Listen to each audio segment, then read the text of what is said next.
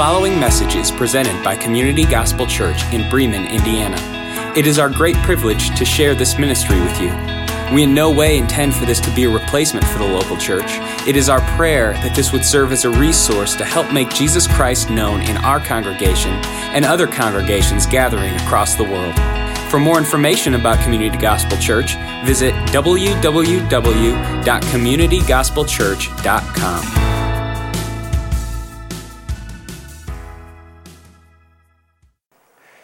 Good morning. If you would open up your Bibles uh, or electronic device to uh, the book of Acts.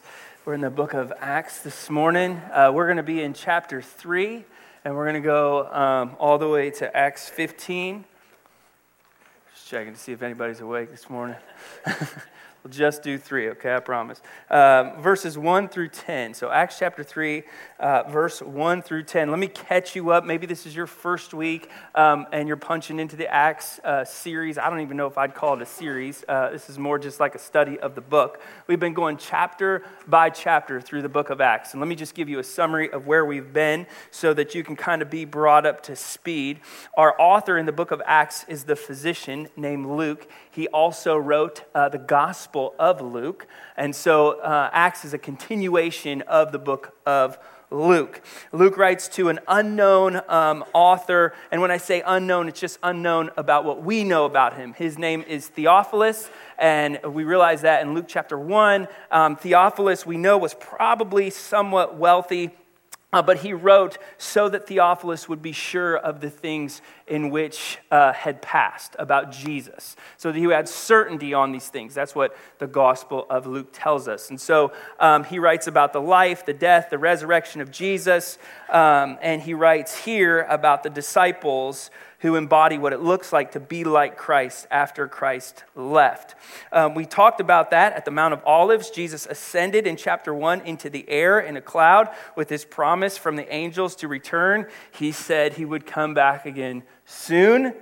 That was 2018 years ago, so people use that word uh, sparingly because soon can mean many things, right? When are we going to eat? Soon.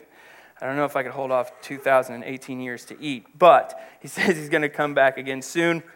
After he ascends, uh, we're still waiting for his return.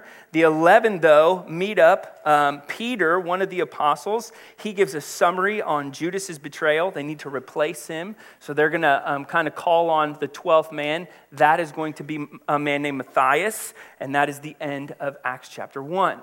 You go into Acts chapter 2, and we see there's 50 days after a feast called Passover, which is a day of Pentecost, which means 50th. Pentecost means 50th. And the apostles uh, speak in multiple languages to multiple different people, talking about this Jesus and what he was all about, what he did, the things that he did, and how it is important to their life. They have a decision to make. Either they will accept Jesus as Lord and Savior, or they will reject him. The message that was given at Pentecost is the same message that we give today to people all over the world. Either you trust Christ as Lord and Savior, or you reject him. And 3,000 plus people give their life over to Jesus Christ that day. It is a riveting sermon from Peter. He explains all these prophecies from uh, the Old Testament, and God's Holy Spirit is in turn poured out. And the God who chose to dwell in temples and tabernacles of the Old Testament chooses now to dwell in people via his Holy Spirit. So he gives us his Spirit at Pentecost. Then we realize. Um, that there was a number that was added to uh, their number daily, and we talked about those principles uh, last week in Acts chapter 2, and so you're caught up in Acts chapter 3, verse 1. Let's ask God's blessing upon his word this morning. Heavenly Father, thank you for your truth and um, the fact that uh, the Bible is true. And God, we thank you and we praise you for um, faithful men like a physician like Luke, um, who probably was thought to be a common man who did a very uncommon thing and was faithful to you in articulating the life of our Savior and what it looks like to be like him. We thank you for his uh, meticulous hand that just clearly um, articulated for us what it means to be like Jesus. As we look at uh, this book of Acts, um, we have the opportunity to become like Christ and conform to your will and not to our own will. And I pray that that would happen here this morning as we look into this text, that we would move away from ourselves and into what it looks like to be like you. I pray that those who are far from you, who don't have a relationship with you, would come to know you as Lord and Savior. By the declaration of your word this morning, that they would confess that they're sinners and believe that the blood of Jesus covers their sin. And I know so many people who are gathered here this morning uh, know you as Lord and Savior.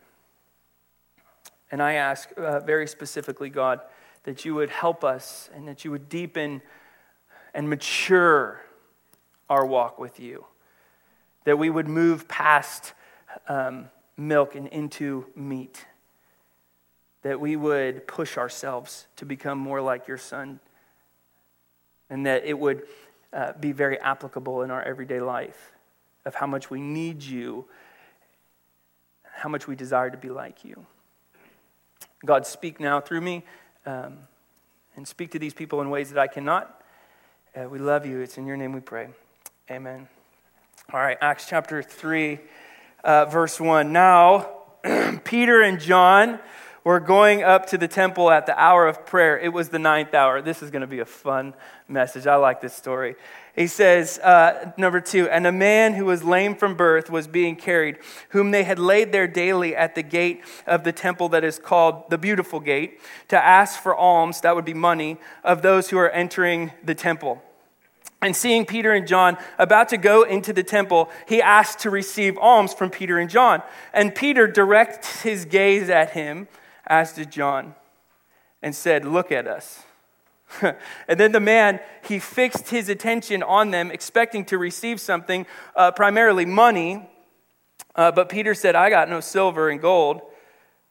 But what I do have, I'm going to give you in the name of Jesus Christ of Nazareth or the Nazarene, rise up and walk. And verse 7 says, And he took him by the right hand and he raised him up, and immediately his feet and his ankles were made strong. And leaping up, he stood and he began to walk. And he entered the temple with them, walking and leaping and praising God. And then all the people that were there, they saw what was happening with him, the man who was walking and praising God, and recognized him as the one who sat at that beautiful gate of the temple asking for money or alms. And they went and they were filled with wonder and amazement at what had happened to him.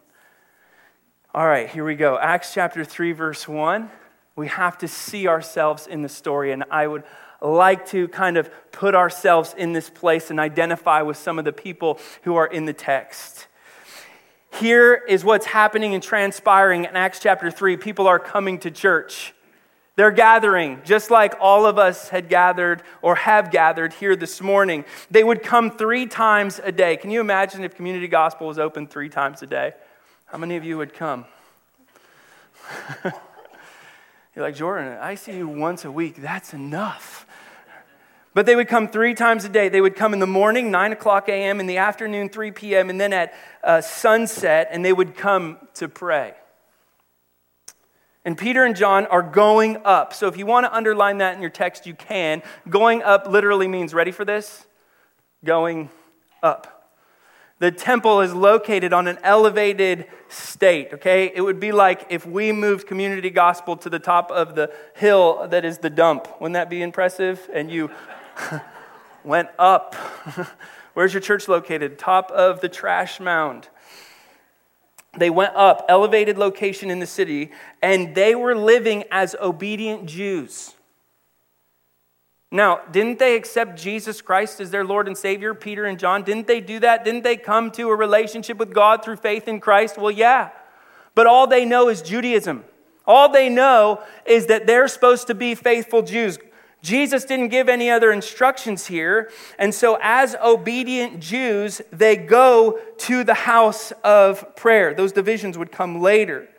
See, after the fall of Jerusalem, Jews initiated an oath where they essentially said, We don't believe that Jesus is the Messiah.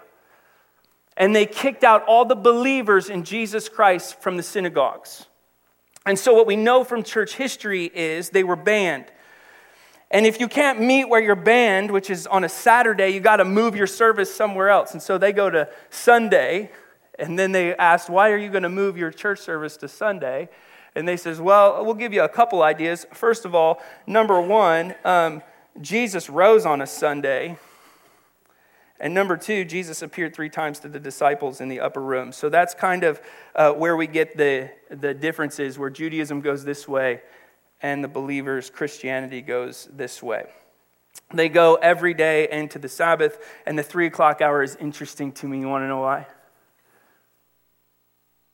Okay, so it's interesting because if you go back in the Old Testament, do you remember the prophet Elijah? Do you know what Elijah did? Elijah's got a situation where he's dealing with um, false prophets.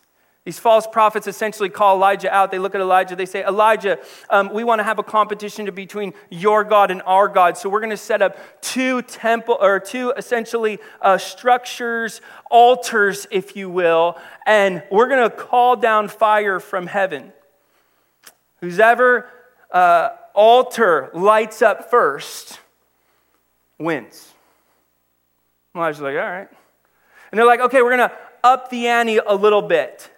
We're going to go and we're going to completely drench yours in water and ours we're going to make a little bit better than yours so that it will uh, be a little bit more um, flammable, if you will. And here's what it says in 1 Kings 18 it says, the Bible says, the time of the offerings, which is 3 p.m. There was no voice, and no one answered, and no one paid attention until Elijah called down fire from heaven, and Yahweh answered by fire that he is a true God. And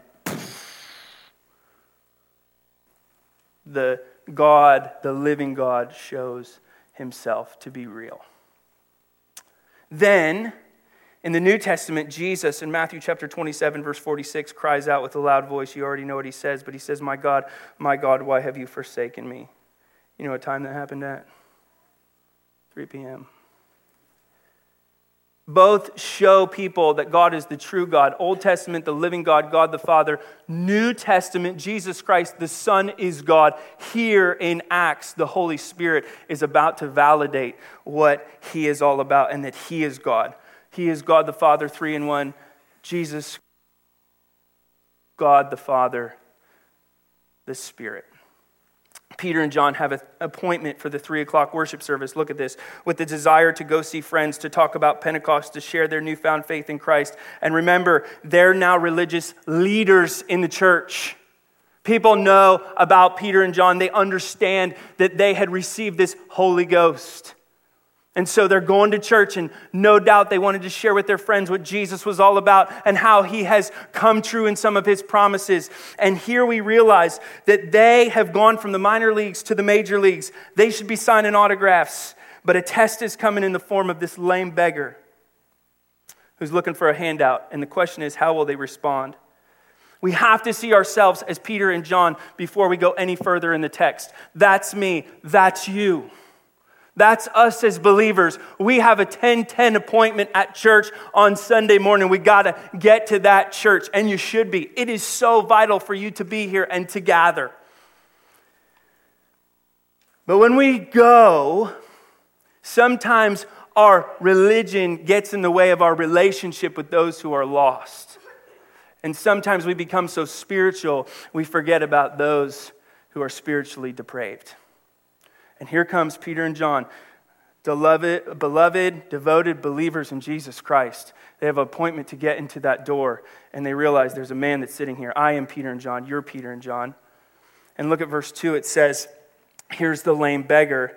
And Peter and John recognize the lame beggar, and they stop in their tracks, and they probably thought a few things about this man. Number one, who's there? Rabbi, king, Jesus. What has Jesus done with the lame? Well, we know in the Bible, eight times in four Gospels, Jesus cared for the lame. And the lame man is from birth, another translation says, from the mother's womb, which intensifies his severity. Scholars believe he was not paralyzed from the waist up, but the waist down. And what we realize about this man that he probably had damaged feet and ankles and knees and hips. And the man had never known anything except each day people come, they drop him off at the temple so that he can beg for money. That's the man. He has no name, he's just the man.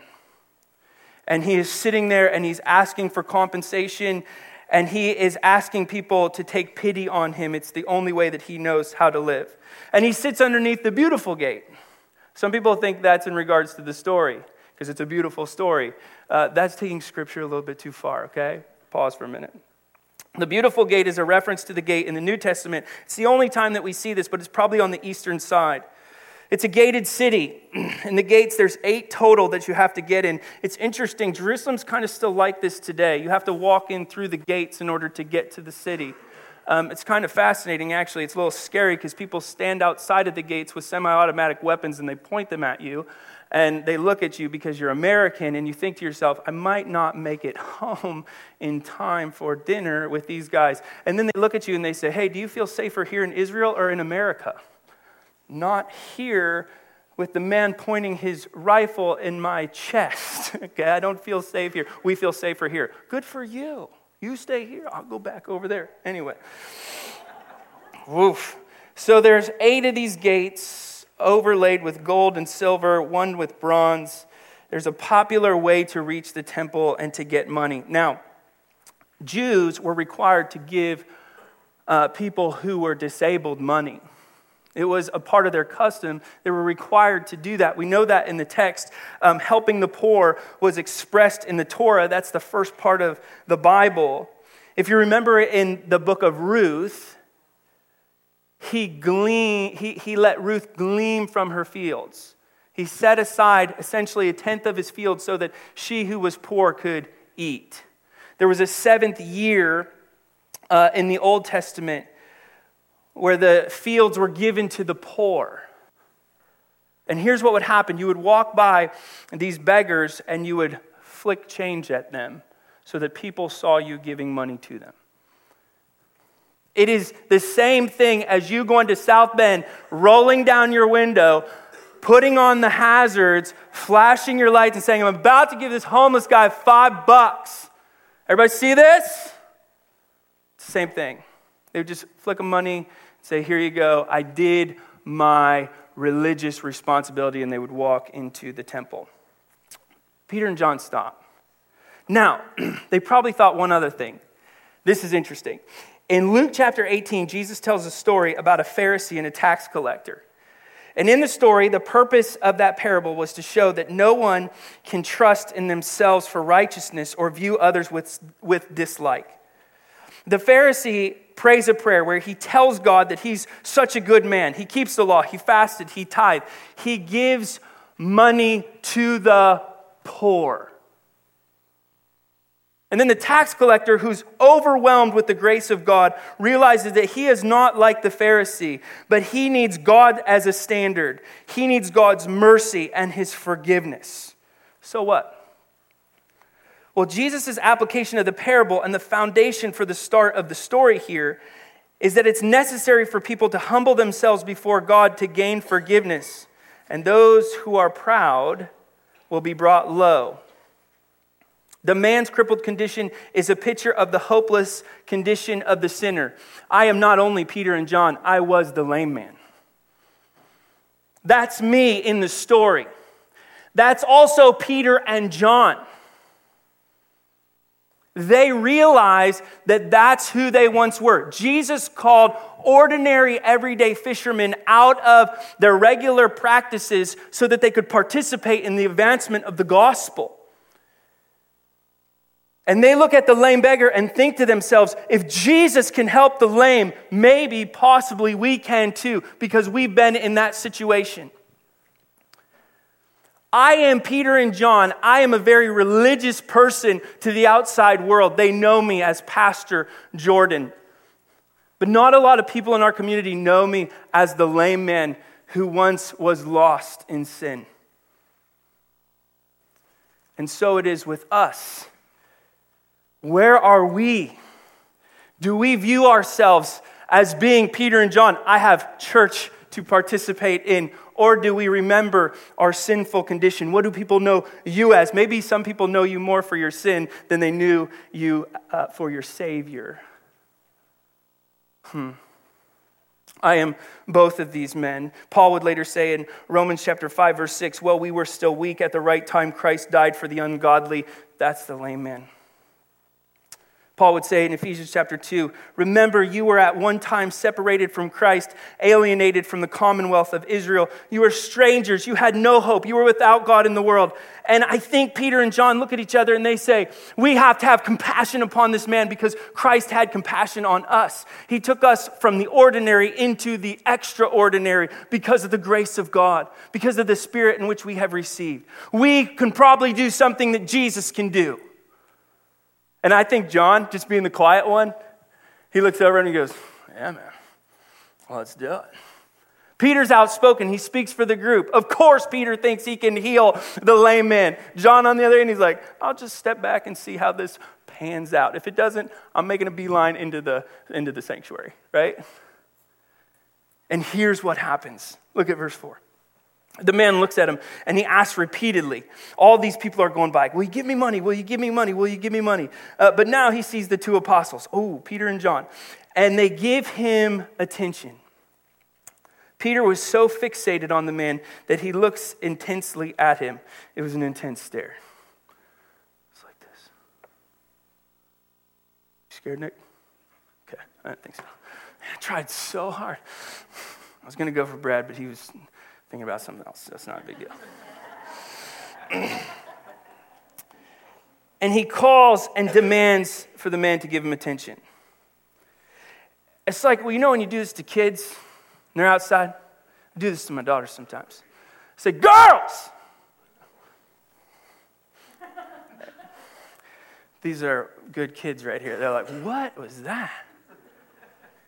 And they instantly think, did I do something wrong or is it time to eat? It's the only two things they want to know. I say dinner time, they're like, all right, Dad, whew, hide the paint, okay? and that's what he does. He looks at him. Sorry, Nick, you're stuck with me today. He looks at him intently. He stops.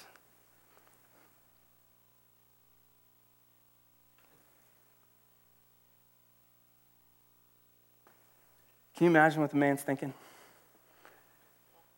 I just, I just want money, man. Like, just give me a buck. Like, seriously, what is wrong with you? But I, th- I think the man, I think he saw the compassion in Peter's eyes. I think he saw what was going on. I think he saw that he needed a miracle.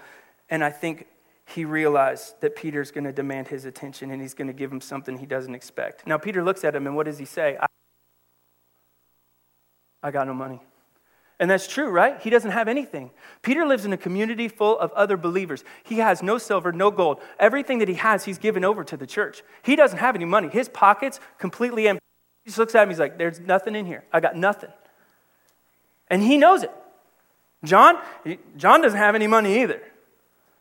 There's nothing here for us to give you financially. The Greek phrase uh, about silver and gold is a common expression. If you want to know how poorly they lived, Acts chapter 2, verse 44 explains that. And here, while he was poor, Peter does have Jesus, the Nazarene, who could heal. Now, he says, in the name of Jesus the Nazarene. This is interesting. It's a Hebrew phrase that speaks of one's character. This was shocking, seeing that Jesus was recently condemned and a crucified criminal. So he looks at him. Sorry, man, you're struggling. And he says, In the name of Jesus. Now, if Nick's the man, do you know what he's thinking? The convicted criminal? The guy who just hung on the tree? You got something for me from Jesus? Yep, the Christ. Peter calls Jesus the Messiah, the Christ, and it's going to rock him. Because Peter is saying here that Christ has power and authority. Pascal once said, You do little things as if they were great because of the majesty of the Lord Jesus Christ who dwells in you. And you do great things as if they were little and easy because of God's omnipotence. Hmm. Peter's like, I got nothing to give you, no silver or gold, but what I do have, I guess what I got? I got Jesus, the Nazarene, the convicted criminal who has power and authority over sin, over death, over disease And the healing is a picture of what Christ, the great physician, can do. I think this story is so near and dear to Luke's heart. I think that's why he starts to write it down. He's a physician, he gets it. Can you imagine Luke, maybe even, I'm speculating a little bit, be kind to me, knew this girl or this, this man? He's, he's been there for 40 years. And Luke's a physician and he knows that he cannot heal this man. Maybe he's been to his practice. He knows that he can't do anything for him. Your best bet, the doctor's advice is that you just stay at the temple and ask for money. That's your best bet. That's all you got. I don't have any other news for you. And so Luke the physician writes down here that the great physician, who is greater than him, can do things in the face of hopelessness. And he is going to fulfill a prophecy in Isaiah chapter 35. The crippled man asks for money, but Peter gives him something much better. He gives him the use of his legs. And we often ask God to solve the small problems in our life, but he wants to give us a whole new life and help with our bigger issues. When we ask God for help, he may say, I've got something even better for you. So we may need to ask God for what we want, but don't be surprised when He gives us what we really need that changes our lives. Now, so many people have said that this text is a push to help the poor. That's not true. We should help the poor. There's other verses that back that. You are to take care of the poor. But here, if you look at Peter and John, they use what they have. All they do is use what they have available to them. That is what God is asking you to do. Just use what you have. I don't have any silver and gold, but I got Jesus, the Nazarene. He lives in my heart. And part of what we just talked about in Acts chapter 2 is giving over to people what you have internally so that they can live internally clean as well. And Peter says, I'll give you Jesus. I don't want to be selfish with him. I'm going to give him to you. And I'm going to enable you to begin to live and take care of yourself. See, he realizes that he, if he gave him a dollar or two dollars or however much that he had, that man's gonna eat for a day. But he says, No, no, no, no, no. I'm gonna help you. I'm gonna teach you how to fish so that you can feed yourself for a lifetime. And sometimes the people you come in contact with, the thing that they need the most in their life is the gospel of Jesus Christ so they can start feeding themselves for a lifetime and not living off of somebody else in the current moment, in the present. Sometimes the biggest thing that we can do as believers in Jesus Christ is give people the gospel which we have received. That's all he's going to do. He's going to turn it over and he's going to give it to him and he's going to use what he has. Remember the story about the little boy with the fish? Remember that? All I got. I got lunch. Here we go. And what does Jesus do? Multiplies it. He's like, I'm going to do something awesome with your lunch. Here we go. I want you to give what you have. Now, here's the awesome part in verse 7. here's the proof and reaction to the healing as the people at the temple could see a formerly lame man who is now walking and praising God. The people recognize this man. He's not fake. No doubt he is the one who had this condition, and they are in wonder and amazement. That is the reaction common for miracles. Now, let's note a few things here. I love this. I, I, I, love this. What does Peter do? Do you know what he does? He extends his right hand. He's already said he's healed. He's already stated that. He's already said, You're healed. In the name of Jesus Christ the Nazarene, you are healed. The man doesn't get up. Sometimes people who are healed stay stagnant. Why? Because they need somebody else to come alongside them so that they can help them. So he comes over to this man and he extends his right hand. Now, he's got to accept it, right? He's got to accept it. He still doesn't believe he's healed. He still doesn't believe he's healed. And so the man looks at him, and Peter looks at him, and he says, Hey, Jesus has healed you. And he pulls him up. Sometimes you got to live on somebody else's faith before you believe it for yourself. How many times have we done that?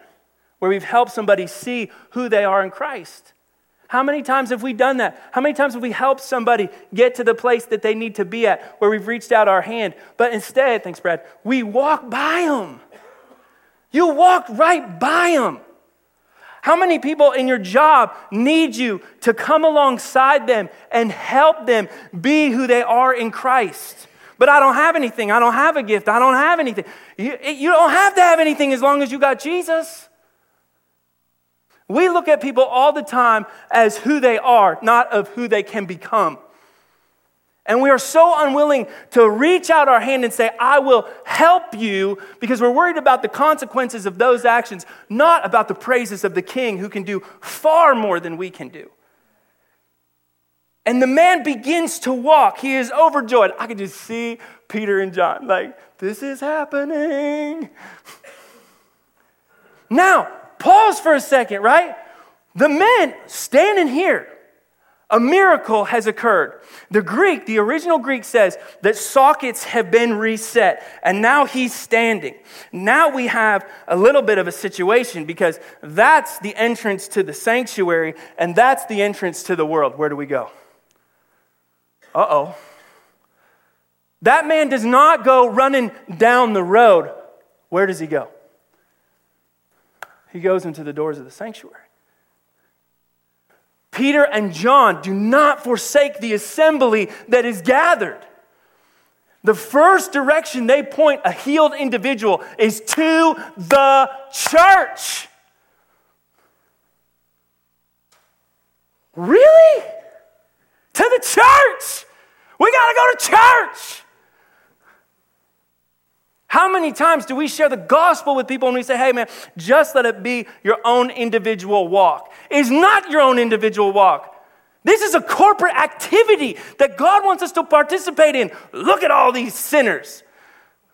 Come on in. And they walk in together, the text says. Isaac Watkins says God has two dwellings, one in heaven and the other in a thankful heart.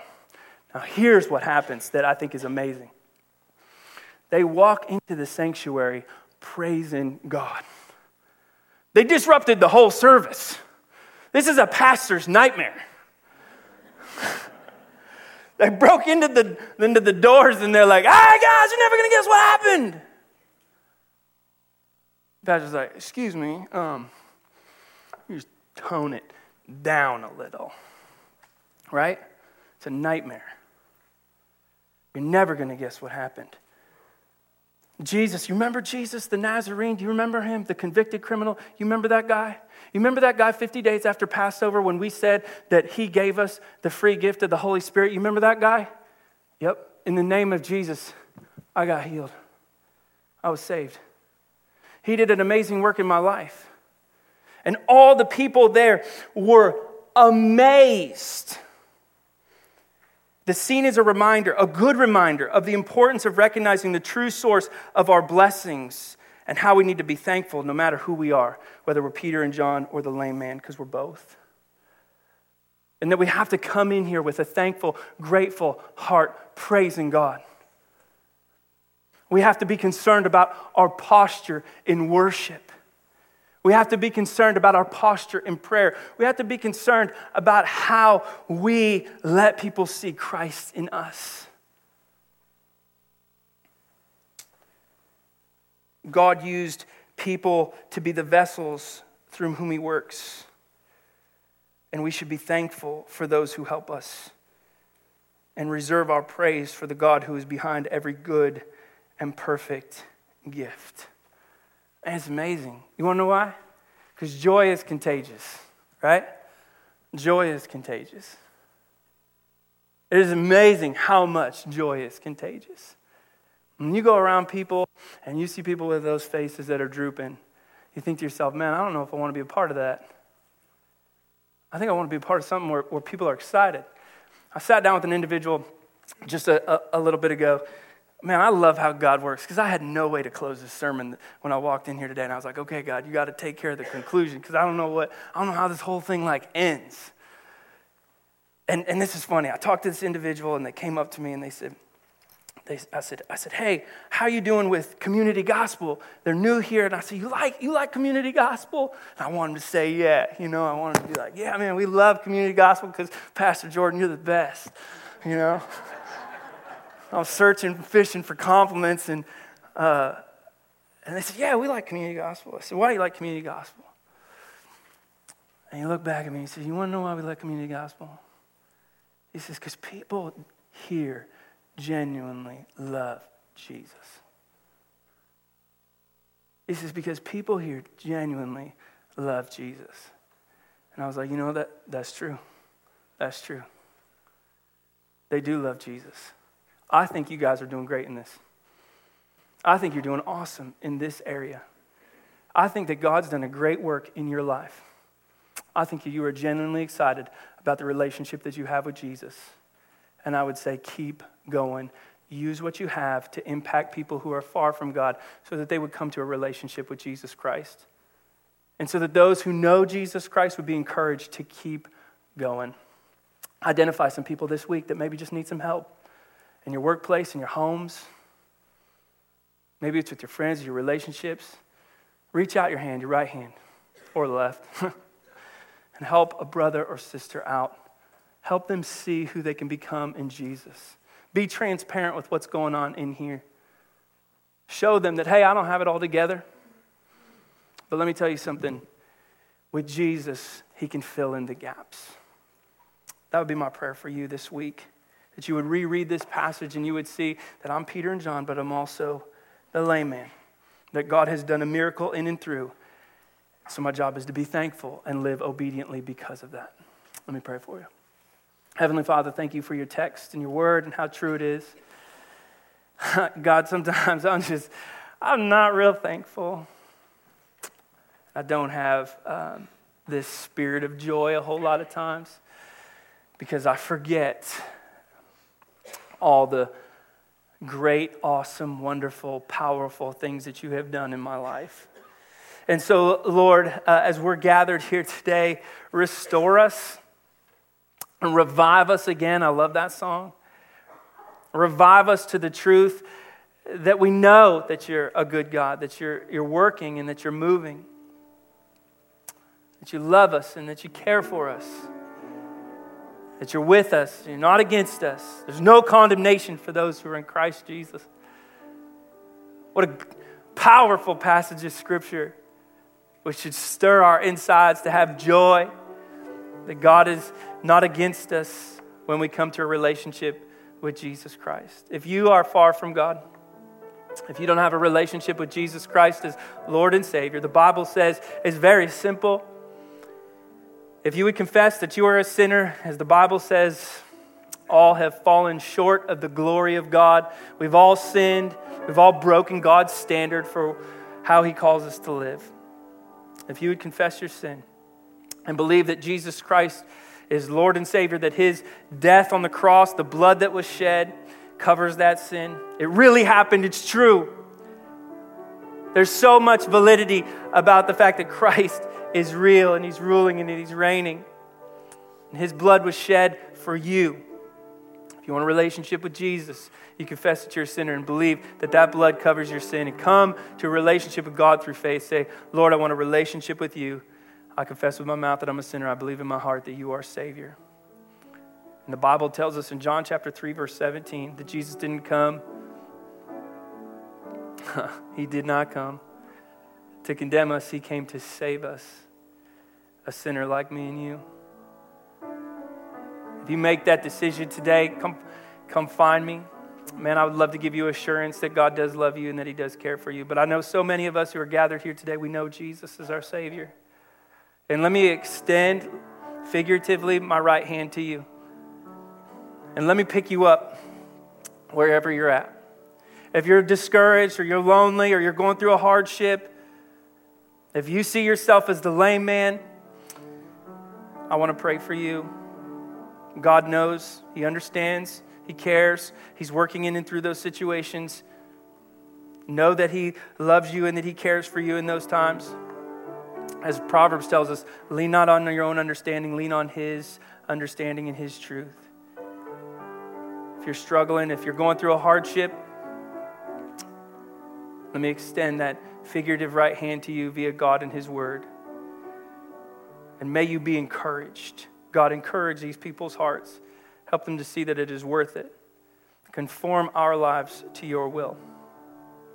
Help them to see that they are more than conquerors when they're in a relationship with Jesus Christ. Help them to know their true identity. They are no longer slaves to sin, but they are free men and women in righteousness. Restore us, revive us again, and may God, we go out and love well this week. May we share with people the gospel and what we have. We love you, Jesus. It's in your holy and awesome and powerful name. And if you agree, say amen. Amen. Would you stand? Let's sing together. Thank you for listening to the Community Gospel Church podcast. If you would like to support this ministry financially, simply log on to communitygospelchurch.com and click the Contribute tab.